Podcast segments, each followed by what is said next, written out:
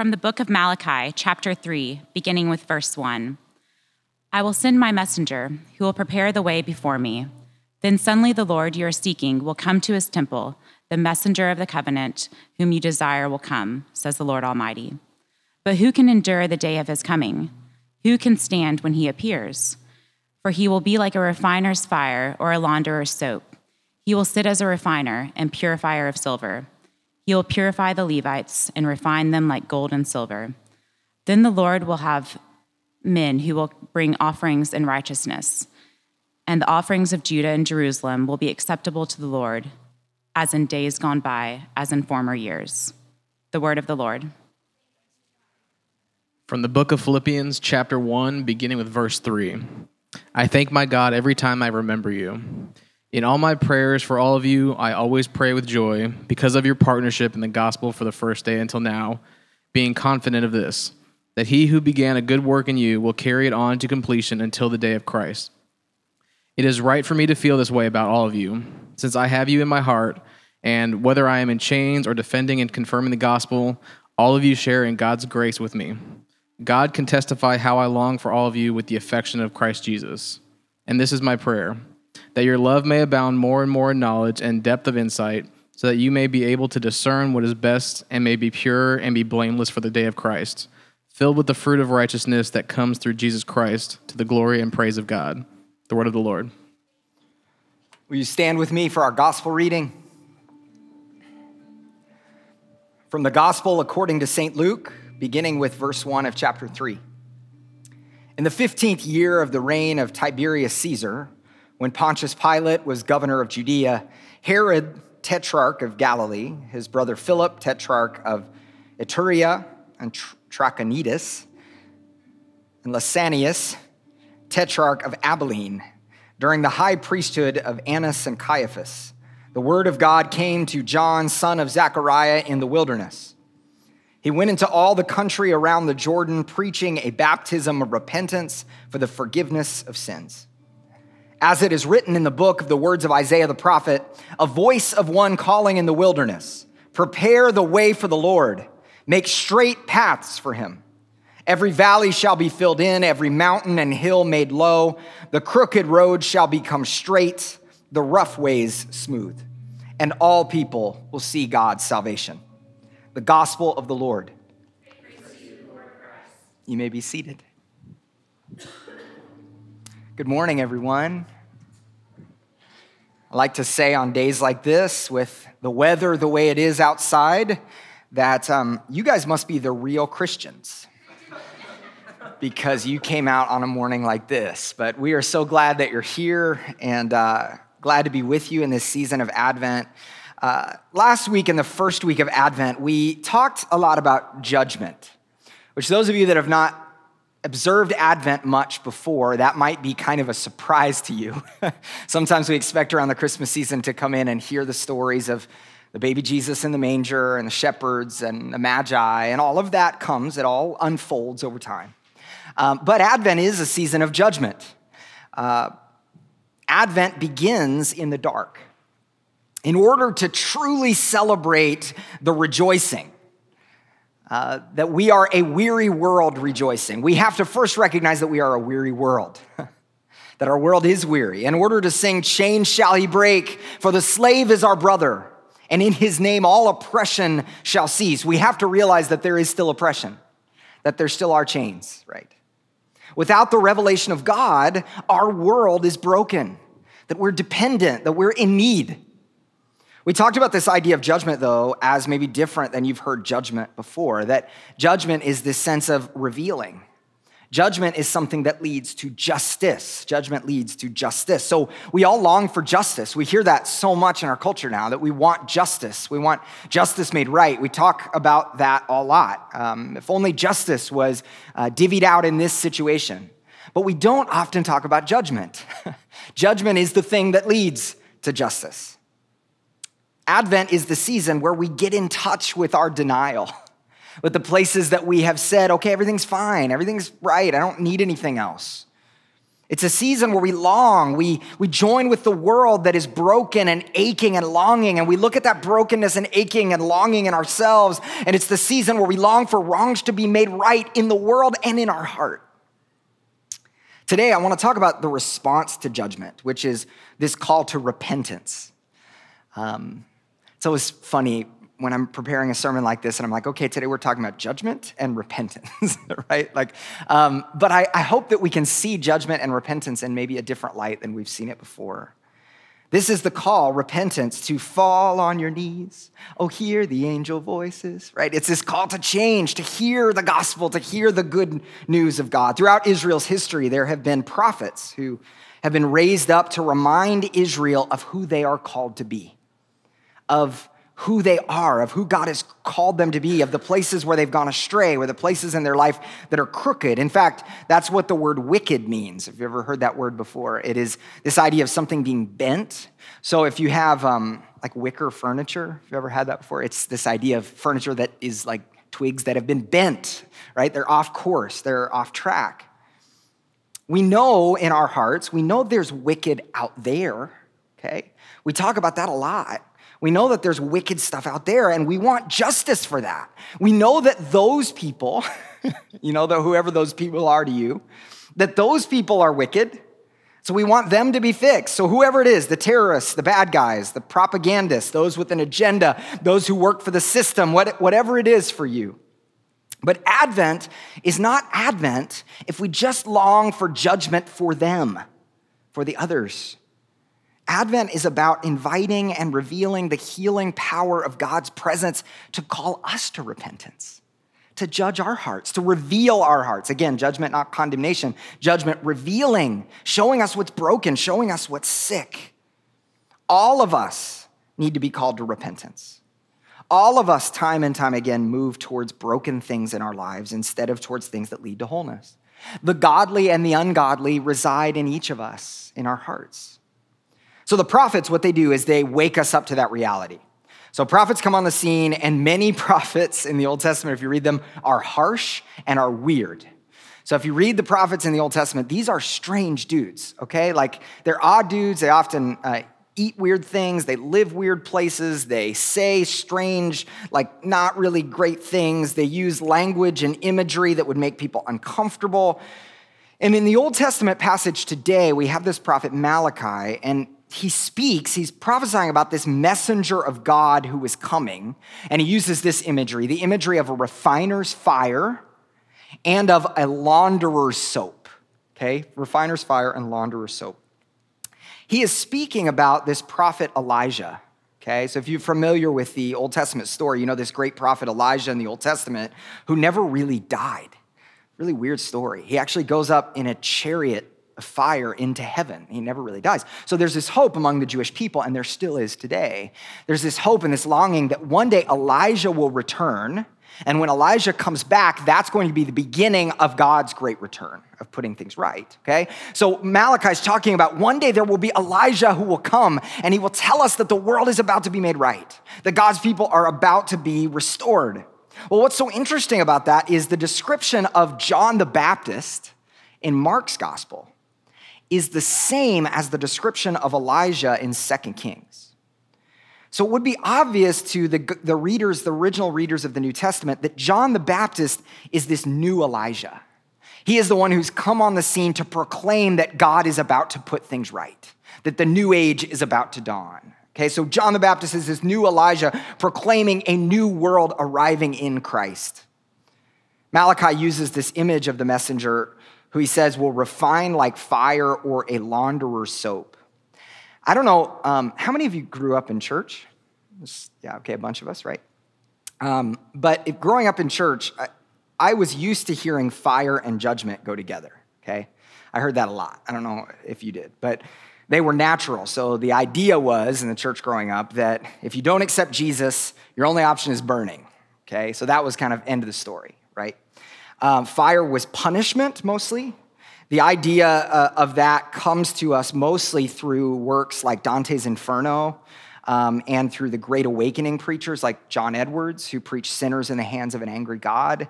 Um, this kind of language, this burning as punishment, what became popular in our culture kind of through that. And so, most of the time in churches, unfortunately, whenever we hear about the fire of God, we think of it as punitive rather than anything else, okay?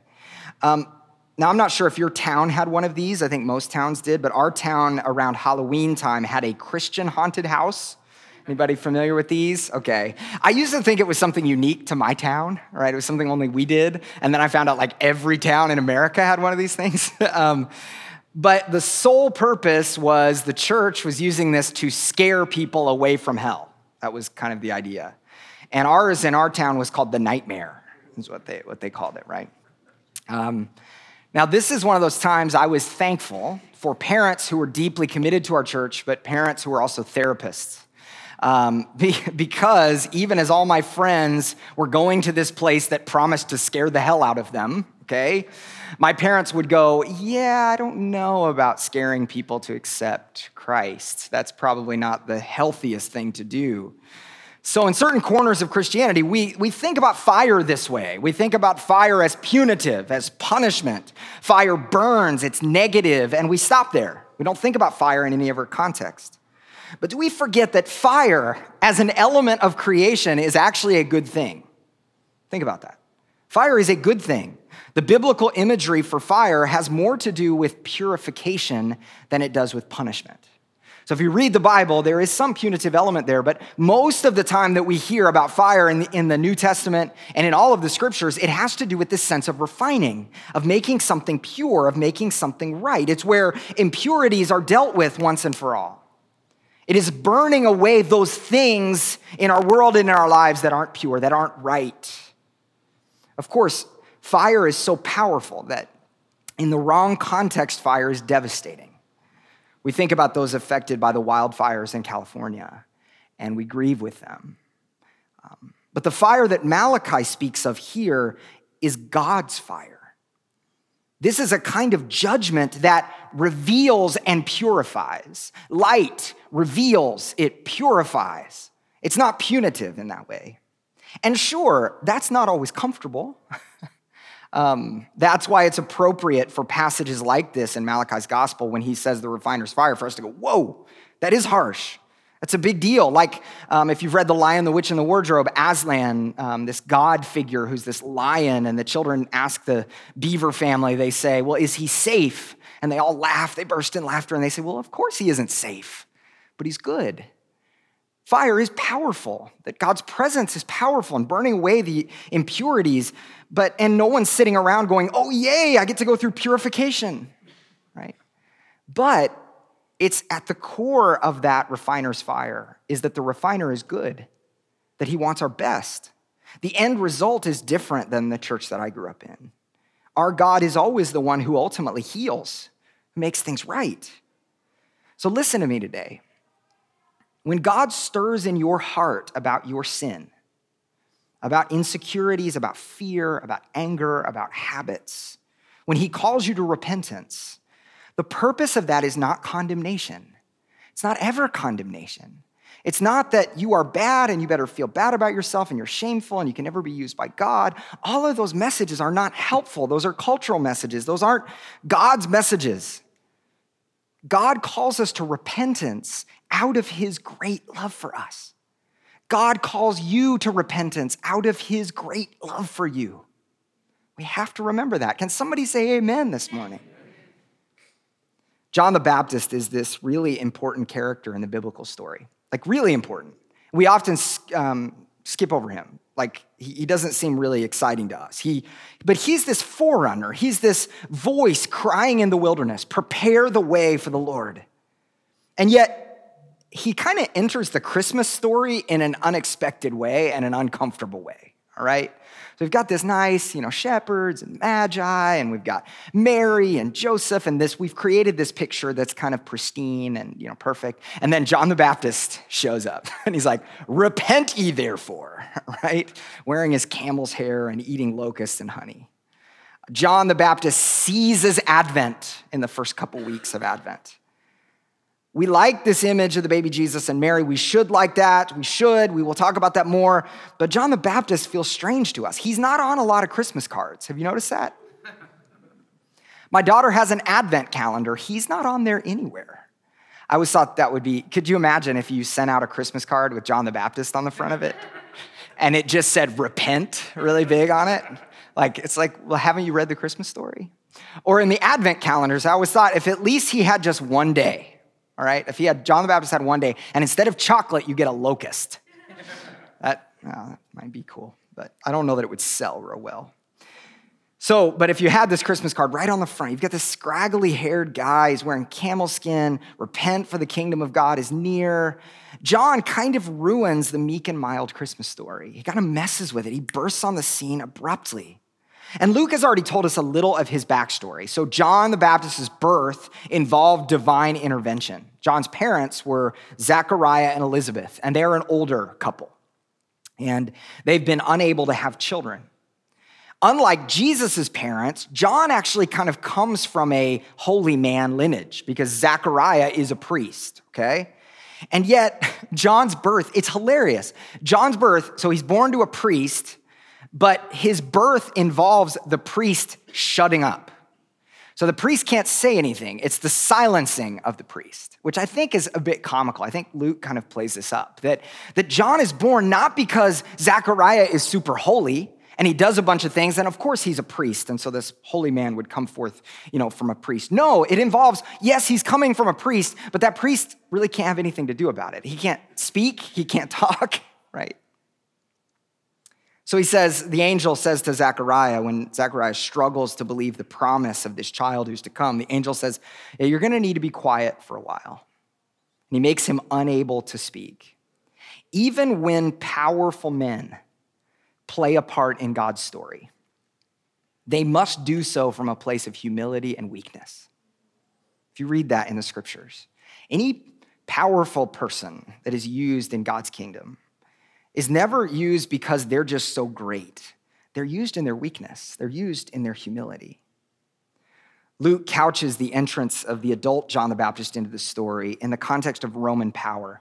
So he tells us who these Roman uh, leaders are and all the powerful people in the world are. That's kind of how he starts this section. So he says Tiberius Caesar is emperor. Pontius Pilate is governor of Judea. That's where Jerusalem is. That's where the temple is. Herod is the governor of Galilee. That's where Jesus did most of his ministry. And that guy's brother runs uh, and Trachonitis.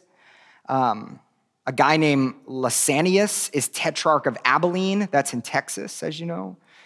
Then, then we get to John the Baptist, okay? That was a joke, in case you guys didn't know.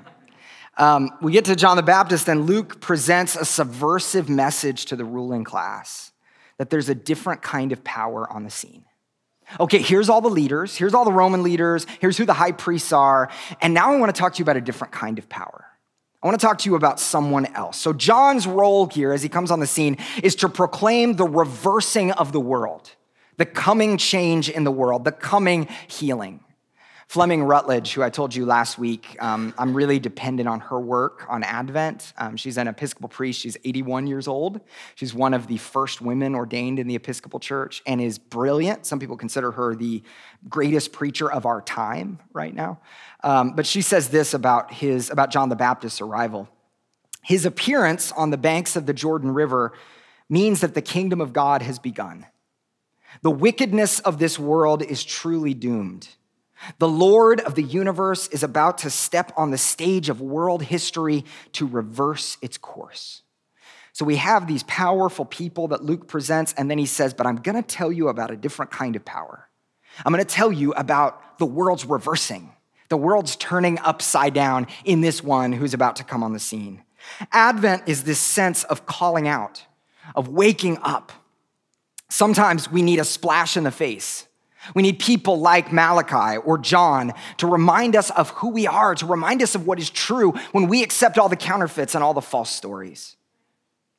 John is calling Israel to the faithfulness of their God and the ways that God has invited them into covenant. He's calling them to remember who they are, to remember their identity.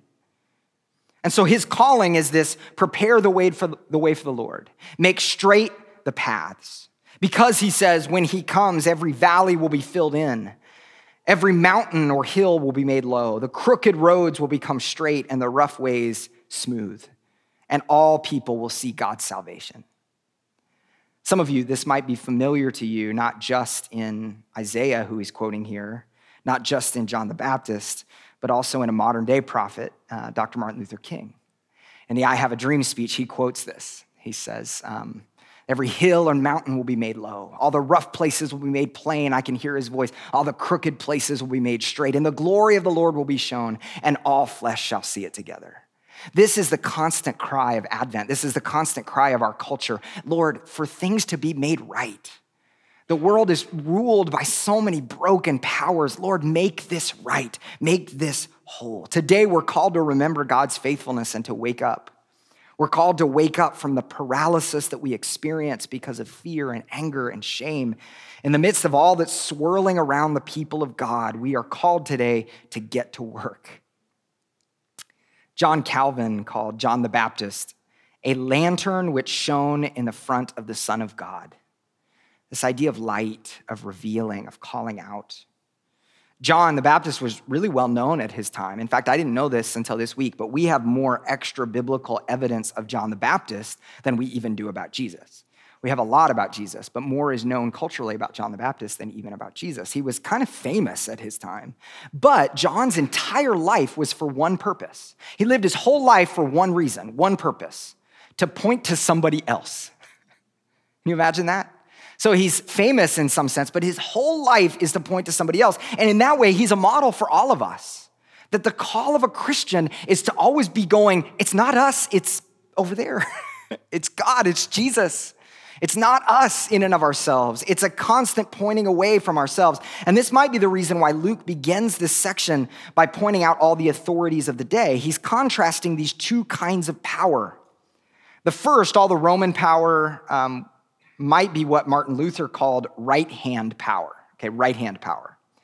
It's power that we know, power that we see, power that's obvious. This is how Rome ruled through brute force, through oppression, through conquering. And Luke shows us here that he also believed this is how the Jewish leaders were ruling at this time. And this is why the high priest is mentioned here. The right handed power is power that bullies, power that has to constantly say, I'm the powerful one, right? I'm the ruling one. That's right hand power. Right hand power, though, is always vulnerable. It's always vulnerable because it can always be overcome by a stronger right hand, okay? So think about that. So like if if I'm really strong and I say this is I'm a powerful one, but then somebody comes along who's stronger than me, I can always be conquered. I'm always vulnerable in that way. So what it does, what right hand power does is it creates a vicious cycle of trying to hurt more, trying to oppress more, trying to accumulate more, never achieving enough. That's right hand power. And in our passage today, we have a list of those in power along with a warning valleys will be exalted and hills and mountains will be made low. Well, in much of history, you'll see that the ruling class often lives on hills. That's, that's often kind of how the world has worked. So the castles, large houses, capitals, temples, they're always up high and they look down on everything else. Now, that's not quite as true in our modern world, but that's historically been true. In Mary's song, two chapters earlier, Mary says of God, He has brought down rulers from their thrones, but has lifted up the humble. So Luke is telling us here there's a different kind of power than the right hand power. That right hand power will be judged and will be revealed, and there's a different kind of power. Luther also spoke of left hand power, something which was altogether different. Left hand power is always self giving, it's always out of love, it's not coercive. Left hand power comes about through its loving, through its strength of character, through its faithfulness. It's the kind of power that can be born in a manger the kind of power that can say, turn the other cheek. It's the kind of power that tells Peter to put away his sword. That's left hand power. It's different. So, in the midst of a right hand power world, God raises up a prophet who says, Look away from me and look to the one who's coming. And yet, John the Baptist, even, was broken like all of us. He was not the one who brought redemption. he was the one who pointed to redemption. Like all of Israel, John longed for a political Messiah, one who would conquer Rome, one who would look more like right hand power, who would put things the right way as he wanted them to be. Later in life from prison, John, we see, wrestled with what Jesus was doing. Because politically and militarily, Jesus doesn't seem to be doing anything that would make any kind of headway to John. So, John sends people to ask Jesus, Are you really the one? Or should we be looking for somebody else? John struggles. He's like, I, I know I was supposed to point to you. Every fiber in my being showed me that I was supposed to point to you, but things aren't working out the way that I expected them to work out. You didn't become the kind of king that I expected you to become. And I think all of us wrestle with that. We follow in the way of Jesus, and sometimes we do that out of a desire for, well, maybe this will help me be more prosperous. or maybe this will help me just have six steps to a better life. Or maybe this is going to help me just make better friends, or, or whatever it is. Not that all of those are bad, but the way of Jesus is so countercultural, it's so counterintuitive that sometimes we doubt when it doesn't all work out the way that we thought it would. Jesus' response to John says this The blind receive sight, the lame walk, those who have leprosy are cleansed, the deaf hear, the dead are raised, and the good news is proclaimed to the poor. Blessed is anyone who does not stumble on account of me. In other words, Jesus' response is Look at what I'm doing. Does that look like God? Does that look like the way of God? People are being restored. The lowly are being uplifted. The crooked is being made straight. Wrongs are righted. Does that look like God to you? Here, Jesus is calling John to repentance. John had been the one that said, Repent, prepare the way for the Lord. And here, Jesus, in his response, calls John to reveal his motives, to reveal his heart. He calls John to remember who God is, not just who he wants him to be. Here's one more thing that even complicates things more. As we are called to repent, we are actually incapable of repenting on our own, even repenting on our own. Dietrich Bonhoeffer once said that the end of all preparation of the way of Christ must lie precisely in perceiving that we ourselves can never prepare the way. He is the only one who can prepare the way for his coming, and yet he invites us to participate in that. So, this is not a simple story as we talk about repentance where we go, see what you did wrong, fix it. That's why those people that stand on street corners with signs that say repent, they're just not helpful. it's just that never works. Just telling people, hey, fix it, you're wrong, do this, it just never works because repentance is not just a switch that gets flipped. It is this process of recognizing that all these false things that we've held on to are incomplete they slip through our grasp, they're not real.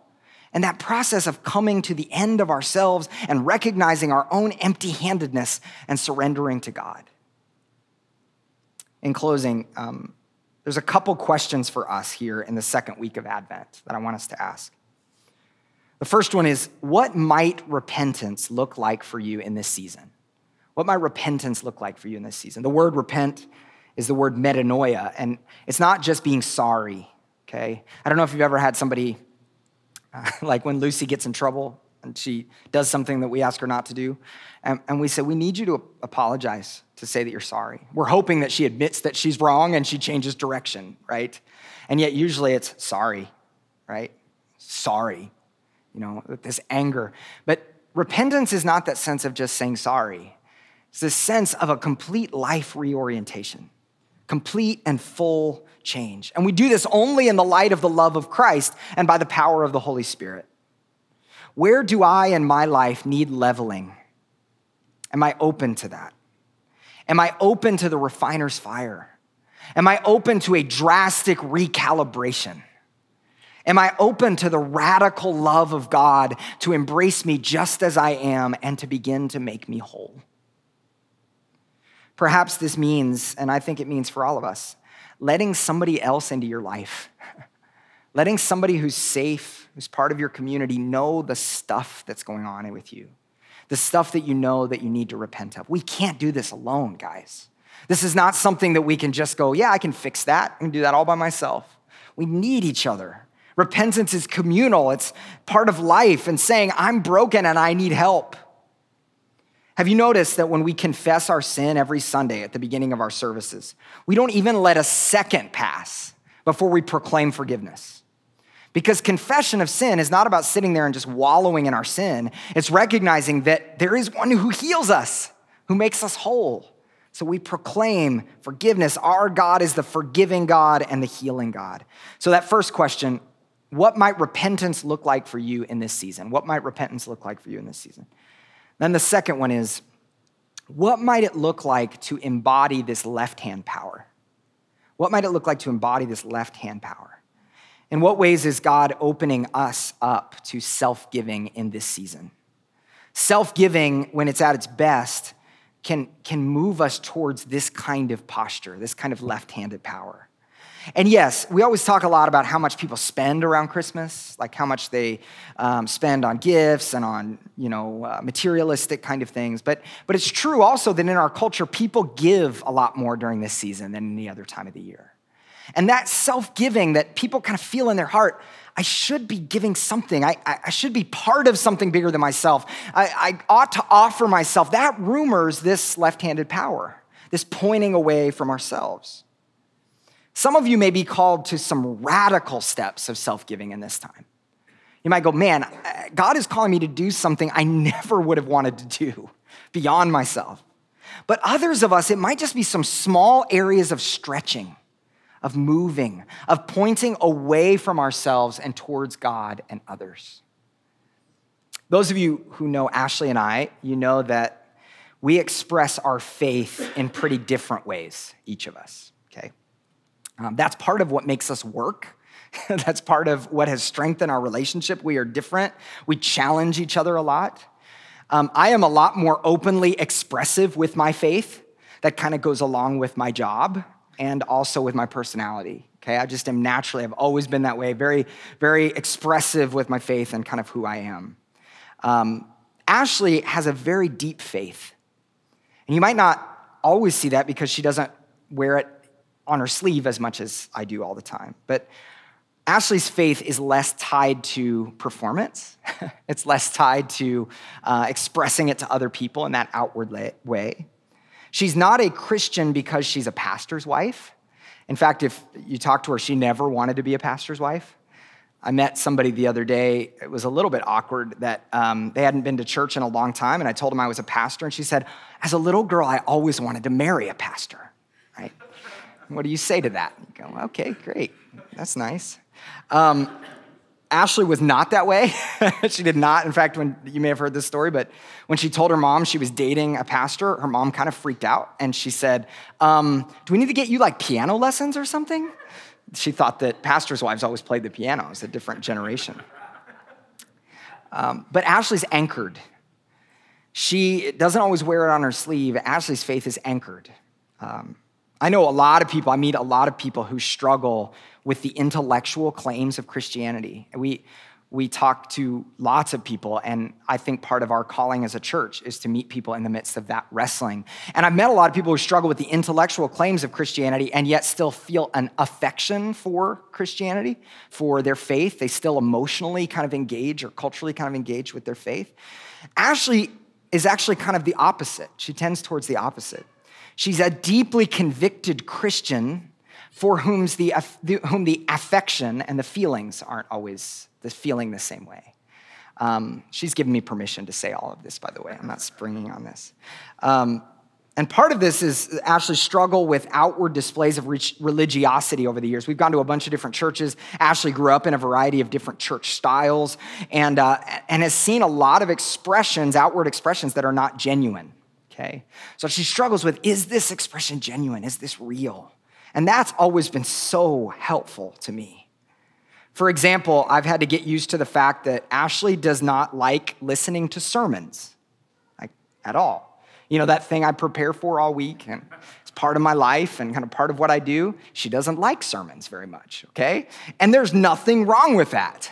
And that's been helpful to me. She's constantly challenging me about why we do certain things around here, whether my heart is in the right place in everything that I do. And then she displays the fruit of the Spirit in her life in ways that floor me. I've got a purpose in this, okay? This week, she inspired me in a bunch of different ways. But one of them was this.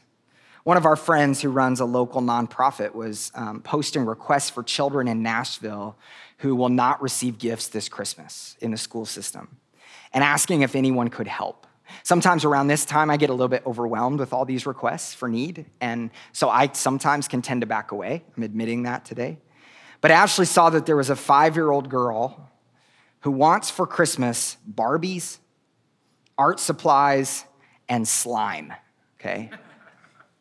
Her favorite colors are pink and purple. That sounds just like our Lucy, okay? So we have already planned out our Christmas budget for the year, but Ashley came to me and said, um, I had an idea. I feel like maybe we could forego Christmas presents for each other, for the two of us this year, and take Lucy and shop for this little girl. Um, now, the Sharps are very blessed, at, especially at Christmas time. Lucy has a lot of grandparents and who spoil her too much, and our families bless us a lot. And Christmas is a big deal to our family, so we're always like more than fine. You know, we're more than blessed. But I will be honest. When Ashley said this, we are repenting today. I initially had a defensive response. Okay, it was not that I was greedy or had to have the presents or whatever, but but just feeling pressured don't we have to do something with this? Is this something that we feel pressured into doing or that we have to do? But it took me a few seconds. But after a few seconds, it was obvious that this is what she's embodying here is this self-giving love, right? This outward expression of self-giving love. And also, I didn't give Lucy enough credit in this whole thing. I, I thought that we'd go and tell her about all these things this little girl would want, and Lucy would go, Well, I want all that stuff too. And We'd go to the store and do all this. But Lucy, Ashley, uh, we shared with her about this little girl and said she doesn't have Christmas presents and this is what she's asked for and it's very similar to what you do. Would you want to help us shop for her? And Lucy like lit up and she was like, Of course, I know exactly what to get her. right? um, I know these things are really small, but I wanted today to kind of point to you here and in other ways that. Um, God gives us these opportunities to embody self giving love, to stretch ourselves, to point away from ourselves. And this season often uh, rumors that. God is doing something in the sharps this Advent. He's shining light on false motivations, on defensiveness, on self centeredness, and inviting us to prepare our hearts for His coming and His presence. And remember that our life in God, most often as Christians, is hidden it's small things, it's the unseen work of the Holy Spirit in our lives. In our Philippians text, Paul prays for the church at Philippi, and he says, In all my prayers for all of you, I always pray with joy because of your partnership in the gospel from the first day until now, being confident in this, that he who began a good work in you will carry it on to completion until the day of Jesus Christ. Now, notice that it's God who begins the work in them and in us. It is God who continues the work in them and in us. And it is God who completes the work. Paul is praying for the church, knowing that each of them and each of us has re- received a deposit of his future in the world through the Holy Spirit in our hearts. God has done this profound thing through the cross and the resurrection. And by the Spirit, He's with us now. And we long and we anticipate for that future day when His work will be completed and all will be made right. So, our prayer today is keep going, keep moving. He will be faithful in you, He will complete His work. God has come near, God is with us and God will complete that work. Amen. Amen. Lord, we thank you for your work in our lives. We thank you for the call to wake up, the call to repent that is out of your great love. That you call us because the things that we go towards, the things that we move for, towards, the counterfeits, they're just empty. They just lead to destruction. So, Lord, thank you for the opportunity to, to wake us up.